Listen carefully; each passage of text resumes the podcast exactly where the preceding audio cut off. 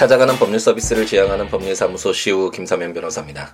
256회 함께 있는 민법을 시작해 보도록 하겠습니다. 아, 요즘 날씨가 무척 추운데, 근데 어제 일요일은 좀 날씨가 그래도 풀렸었죠, 상대적으로. 어, 제가 이제 아내가 좀 개인 시간을 가질 필요가 있어서 너무 이제 아이 키우는데 힘들고 이러니까 이제 유모차를 끌고 이렇게 한 두 시간 정도 이렇게 자유 시간을 준다 뭐 이렇게 하고 이렇게 나가곤 하는데 주말에 어, 어제 이제 유모차를 끌고 저수지를 두세 바퀴 이렇게 돌고 있는데 어, 굉장히 날씨가 아, 아, 좋더라고요. 물론 아직까지 차가운 기운이 있긴 했었지만 아, 그래도 그 차가움 속에서 뭔가 상쾌하다라는 그 느낌 있잖아요. 아, 그 어쨌든 아, 기분 좋게 느껴지는 아, 그런 차가운 아, 겨울의 어떤 그런 느낌을 가지고 어, 저수지를 돌면서 아, 기분 좋은 시간을 가졌네요.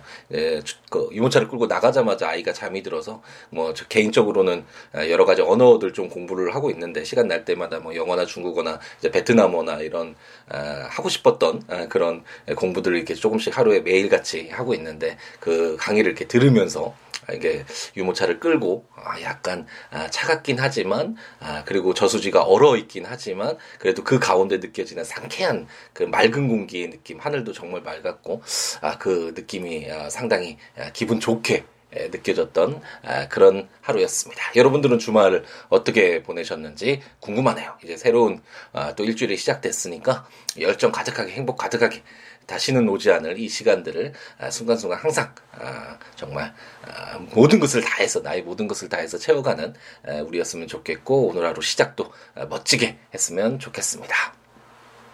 우리가 이제 어, 자녀와 아, 부모와 자녀의 관계를 규정하고 있는 그 친족편을 공부하고 있는데 그 자녀와의 관계에서 어, 두 가지가 발생할 수 있는 그 원인이 되죠. 하나는 친생자 아, 직접 이렇게 아이를 아, 태어나게 했을 때 생기는 그런 친생자 관계와 양자 관계가 이제 크게 두 가지로 나눠진다라는 설명을 드렸고 우리가 지금까지 봤던 거는 친생자 관계와 관련된 규정들이었죠. 첫 번째는 이제 혼인 중에 아이가 태어났을 때 문제될 수 있는 경우 어, 혼인 중이라면 어, 일반적으로 그 어, 남편이 되는 뭐 어머니는 당연히 그 아이를 어, 이제 출생을 시켰으니까 음, 어, 출산을 했으니까 어, 딱 어, 생물학적으로 봐도 객관적으로 봐도 어머니가 어, 드러나지만 아버지는 어, 그 아이가 이렇게 누구 아버지의 아들 딸 이렇게 적어서 나오지 않기 때문에 에, 누가 아버지인지를 확인할 필요가 있고 일반적으로는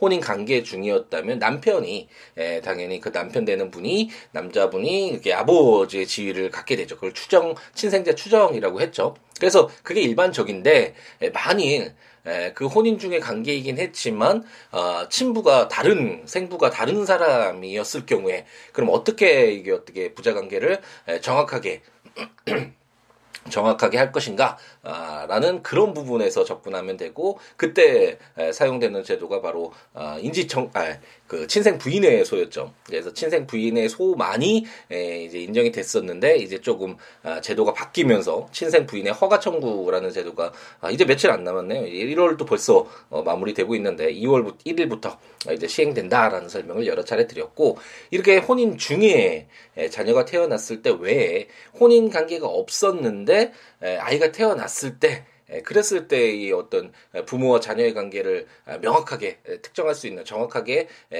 어, 정리할 수 있는 그런 방법으로서 인지라는 이 아이가 내 아이가 맞아요라고 하는 그런 어떤 신청이라고 할 수 있겠지. 이런 인지 신청서를 어, 작성해가지고 내면 어, 혼인 중이 아니더라도 혼인 관계가 없었더라도 그 어, 생부가 어, 자신이 아이임을 이렇게 확인하는 어, 그런 절차를 통해서 어, 부모와 자녀가 어, 이제 형성된다라는 설명을 드렸고 만약에 이런 어, 인지가 제대로 행해지지 못했을 때 어떻게 할 것인가와 관련된 여러 가지 뭐 사정들 아이가 포태 중이었을 때 어, 그리고 사망했을 때 아, 만약 자가 자녀가 사망했다면 그래도 인지를 할 수 있을 것인가 뭐 이런 내용들을 우리가 다 공부를 했었잖아요. 그리고 또 어, 2월 달부터 어, 좀더 어, 인지를 어, 쉽게 하기 위해서 친생자 추정이 되기 전에 아, 인지를 통해서 어, 어떤 부모와 자녀의 관계를 명확하게 할 수 있는 아, 그런 제도로서 인지 허가 청구 제도가 이제 또 시행이 되겠죠. 그런 내용들을 우리가 공부를 했고 이제 오늘 네 개의 조문이 남았는데 네 개의 조문을 보면서 어, 칭생자 관계는 마무리를 질 텐데 에, 우리가 지금까지 봤던 인지와 관련돼서는 이미 인지죠. 당사자의 의사에 따라서 아, 자신의 의사에 따라서 어, 내 자녀입니다라고 하는 그런 인지 청구로서의 이미인지 그걸 이미인지라고 하고 아, 만약 그런 이미인지가 행해지지 않았을 때 하지만 정말 바르게 에, 어떤 부모와 자녀의 관계를 정리할 필요가 있을 때는 당연히 인지를 할 수 있도록 뭔가 해둘 필요가 있겠죠. 제도적으로 만들어둘 필요가 있을 것이고 그게 바로 이제 강제인지라고 할 수 있는 인지 청구에서부터 오늘 네 개의 조문을 한번 읽어보고 친생자와 관련된 그런 규정들을 마무리 지어보도록 하겠습니다. 제863조는 인지청구의 소라는 제목으로 자와 그 직계 비속 또는 그 법정 대리인은 부 또는 모를 상대로 하여 인지청구의 소를 제기할 수 있다라고 규정하고 있습니다. 어, 예를 통해서 한번 보면 갑돌이 올순이가 이제 혼인관계 있지 않은 상태에서 병돌이를 출생했다. 아, 그런데 에, 아들에 대한 이제 양육 책임 아들이 되면 아이가 되면 그 자녀에 대해서 당연히 양육 책임이 있잖아요. 이거는 뭐 어, 법률적으로도 그렇고 어, 도덕적으로도 그렇고 윤리적으로도 당연히 뭐 어, 자신의 아이를 어, 태어나게 했다라는 것은 그 아이가 어, 성장해서 어, 사회인으로서 자기가 독립적으로 살아갈 수 있기 전까지 최선을 다해서 양육하겠다라는 어, 그런 약속이나 마찬가지죠. 그러니까 그 어, 자기 책임을 다해야 될 텐데. 어쨌든 갑돌이는 좀 못된 이, 이, 이 때 이 예에 나오는 갑돌이는 못된 갑돌이라고 한번 가정을 해보죠. 그래서 어, 양육을 책임에 대해서 부담을 느껴서 어, 계속해서 어, 인지를 하지 않았다라고 해서 이제 병돌이가 성장하는데 매우 큰 제약을 받았다라고 한번 가정을 해보죠. 이랬을 때 어, 갑돌이와 병돌이가 친자 관계가 형성이 되지 않았으니까 그 양육 책임도 당연히 에, 그 뭐 부담치 않은 법률적으로는 어, 그리고 부양 이제 나중에 부양 어, 친족편에서 마지막 편에서 이제 부양과 관련된 내용들도 공부를 할 텐데 부양 의무를 부담하지 않기 때문에 이제 병돌이가 갑돌에게 양육비 청구도 안 되겠죠. 어쨌든 이런 어떤 아, 부모와 자녀 관계로서 발생하는 그런 법률적 어, 어떤 권리랄까요 그런 것들을 아, 이행할 수 없는 이행 청구할 수 없는 그런 상황이 될 텐데 그렇다고 하더라도 이제 병돌이 입장에서는 실질적으로 누가 아버지인지를 명확하게 할 필요가 있겠죠 이런 법률적인 어떤 권리를 떠나서 어, 그렇기 때문에 이럴 때 이미 인지를 하지 않더라도 어, 재판을 통해서 어라도 친자 관계를 인정 어, 받도록 할 어, 필요가 있고 그렇기 때문에 이런 경우들을 위해서 규정하고 있는 것이 제 863조 인지 청구의 소라고 해서 그 자와 그 직계비속 아버지 입장에서는 손자가 되겠죠. 아니면 그 자의 법정 대리인 어, 일반적으로 부모가 되지만 부모 외에 법정 대리인이 다른 분이 있을 수도 있잖아요. 그랬을 때 부나 모를 상대로 해서 인지 청구의 소를 제기해서 어, 이 부모와 자녀의 관계를 어, 형성을 제대로 어, 이제 특정하도록 어, 규정하고 있습니다. 이것을 강제 인지라고 한다라고 어, 가볍게 이해하고 넘어가시면 되겠네요. 제 864조는 부모의 사망과 인지 청구의 소라는 제목으로 제 862조 및 제 863조의 경우에 부 또는 모가 사망한 때에는 그 사망을 안 날로부터 2년 내 검사를 상대로 하여 인지에 대한 이의 또는 인지 청구의 소를 제기할 수 있다라고 규정하고 있습니다. 우리가 862조가 어, 우리 어, 어, 금요일 날 공부했던 거잖아요. 인지에 대한 이의, 인지가 됐는데 아, 그 인지 신고가 잘못됐다라고 해서 그 자녀와 또는 이해 관계인이 인지에 대해서 이의를 제기하는 그런 소를 말하고 863조는 우리가 방금 전에 읽었던 어, 강제 인지, 인지 청구의 소잖아요. 근데 만약에 에, 그 상대방 그 어, 인지에 대한 이해소나 인지 청구의 소의 상대방이 부 또는 모가 아, 이제 사망을 해서 누구를 상대로 해야 될지 모르는 아, 그런 경우가 분명히 있을 수 있겠죠. 우리가 친족편 읽어나가면서 굉장히 많이 나왔잖아요. 그리고 검사를 상대로 한다라는 아, 그런 내용도 많이 나와서 왜 에, 검사가 여기서 등장하느냐와 관련된 설명도 많이 드렸죠. 에, 무서워서 어, 수사에 엄청난 기소 독점권을 가지고 있기 때문에 뭐 이런 내용이 아니라 아, 검사라는 지위 자체가 우리 사회의 어떤 공익을 대변하는 아, 그런 지위에 있기 때문에 검사를 상대로 해서 이런 가족 관계를 명확히 하는 그런 제도를 두고 있다라는 설명도 여러 차례 드렸는데 그렇기 때문에 지금 어, 인지에 대한 이의나 인지 청구의 소를 제기할 상대방이 명확하지 않을 때는 이제 검사를 상대로 아, 이렇게 인지에 대한 이의 또는 인지 청구의 소를 아, 제기할 수 있도록 864조가 규정하고 있습니다. 근데 여기서 2년 내에 청구해라 이 부분이 좀 어, 이상하지 않으신가요? 부모와 자녀의 관계를 어, 정확히 해야 되는 것은 뭐 평생 동안 그렇게 해야 되는 거 아니냐라는 의문이 들 수도 있죠, 당연히. 에, 가족 관계만 보면 그렇긴 한데 에, 헌법재판소에 대한 이런 결정도 있었죠. 이런 것에 의문을 에, 제기한 사람도 당연히 있었으니까 이렇게 헌법소원까지 가게 됐겠죠.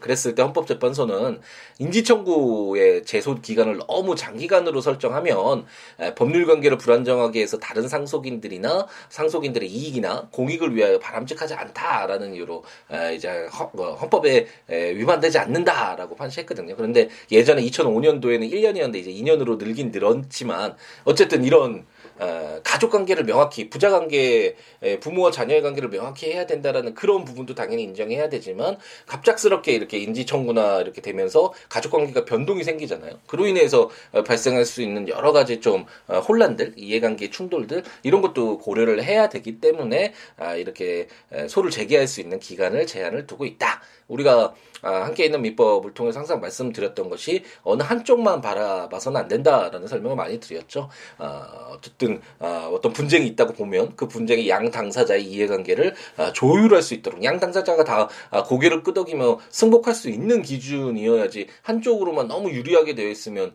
아, 그런 기준은 사회의 어떤 중심축이 될 수 없겠죠. 음, 그런 측면에서 아, 이렇게 소를 제기할 수 있는 기간을 두고 있다라고 생각하시면 되겠고 제864조의 2는 인지와 자의 양육 책임 등이라는 제목으로 제837조 및 제837조의 2의 규정은 자가 인지된 경우에 자의 양육 책임과 면접 교섭권에 관하여 이를 준용한다라고 규정하고 있습니다. 837조와 837조의 2가 아, 이제 양육 책임과 면접 교섭권에 관한 내용이거든요. 예를 들어서 아, 갑돌이와 을순이가 혼인 전에 이제 병들을 낳았다.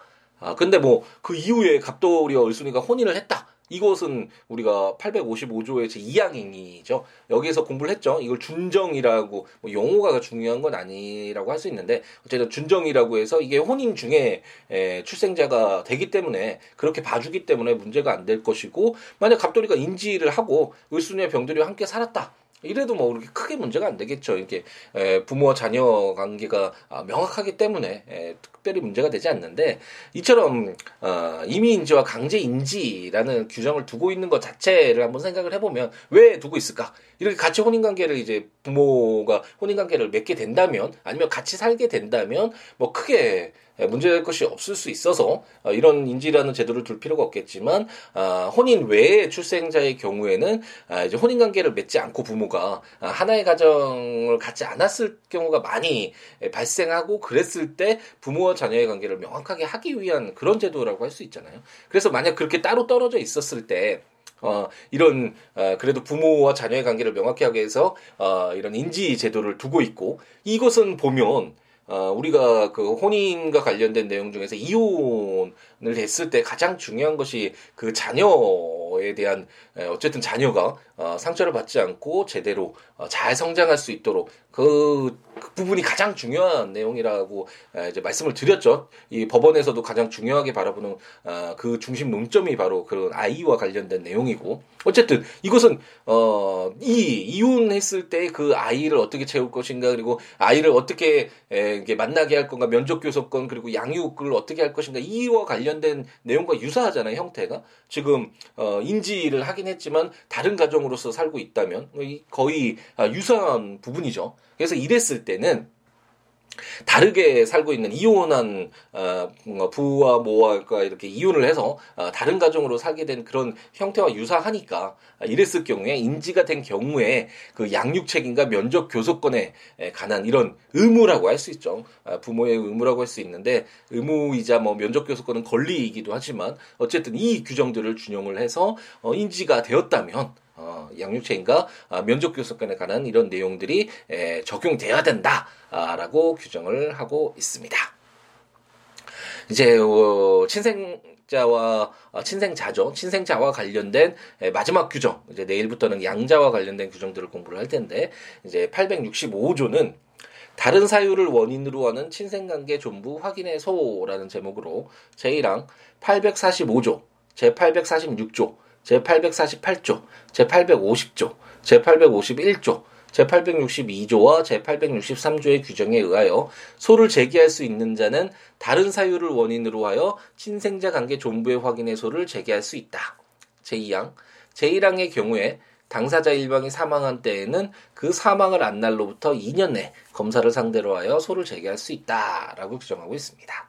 우리가 이제 어, 친생자 관계를 공부를 하면서 만약에 실제 생부 어, 주로 그 아버지와 관련된 부분이 많이 문제가 됐었죠. 이래 어떤 친자 관계가 명확하지 않았을 때 그리고 정확하지 않았을 때 어떻게 바르게 할 것인가와 관련된 그런 내용들이 중심적인 내용들이었잖아요. 그래서 이런 것들을 해결하기 위해서 뭐 친생 부인의 소나 부를 정하는 소나 인지 이해 소나 인지 청구의 소나 뭐 이런 어, 어떤 재판 절차를 통해서 부모와 자녀의 관계를 어, 정확하게 에, 바르게 에, 되돌릴 수 있는 그런 어, 이런 제도를 두고 있었는데 만약에 어, 이렇게 언급되고 있었던 어, 그런 어떤 재판 절차를 통해서 친자 관계를 정확하게 특정하지 못했을 때 그럼 어떻게 할 것인가가 문제될 수 있겠죠. 예를 들어서 어, 갑돌이가 을순이가 이제 에, 혼인 관계에 있었는데 아이를 갖지 못해서 아, 굉장히 어렸던 미성년자였던 병돌이를 아, 이제 출생 신고를 하면서 자신의 자녀인 것처럼 그래서 같이 살았다.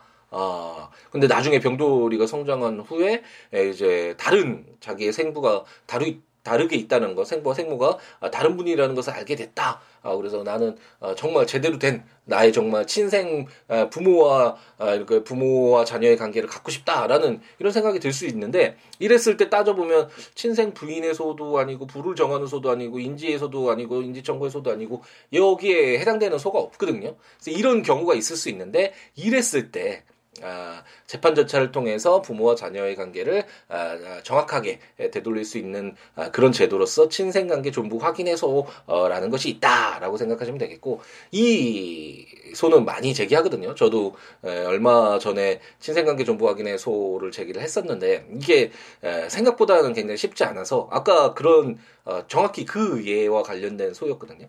이게 출생 신고를 했는데 친생자 관계는 아니죠. 예, 그랬을 때 이것을 친생자 관계가 없다라는 것을 확인받는 이 소가 아, 그냥 뭐 유전자 검사만 해서 어 그래 너희들 부모와 자녀 관계 아니네. 어, 너희는 이제 부모와 자녀 관계 아니다. 이렇게 판단 내리는 것이 아니라 이게 실질적으로 보면 출생 신고이긴 하지만 양자와 유사한 형태거든요. 그랬을 때 이 양자 관계를 끝내기 위해서는 어 이제 파양이라는 그 어쨌든 양자 관계를 종료시킬 수 있는 그런 또 사유가 있어야 되고 그런 것들을 엄격하게 바라보고 그런 그 어떤 요건들이 충족됐을 때만 아 양친자 양자와 아, 그 양부모와의 관계를 아 이제 종료시키게 되는데 이런 어떤 법리도 여기에 적용이 돼서 어 모든 것들이 어느 정도 정리가 돼야지만 친생관계 존부가 없다라는 확인을 받을 수가 있어서 아, 굉장히 쉽지 않은 싸움이고 아, 뭐 싸움이라고 해야 되나요? 어쨌든 당사자들의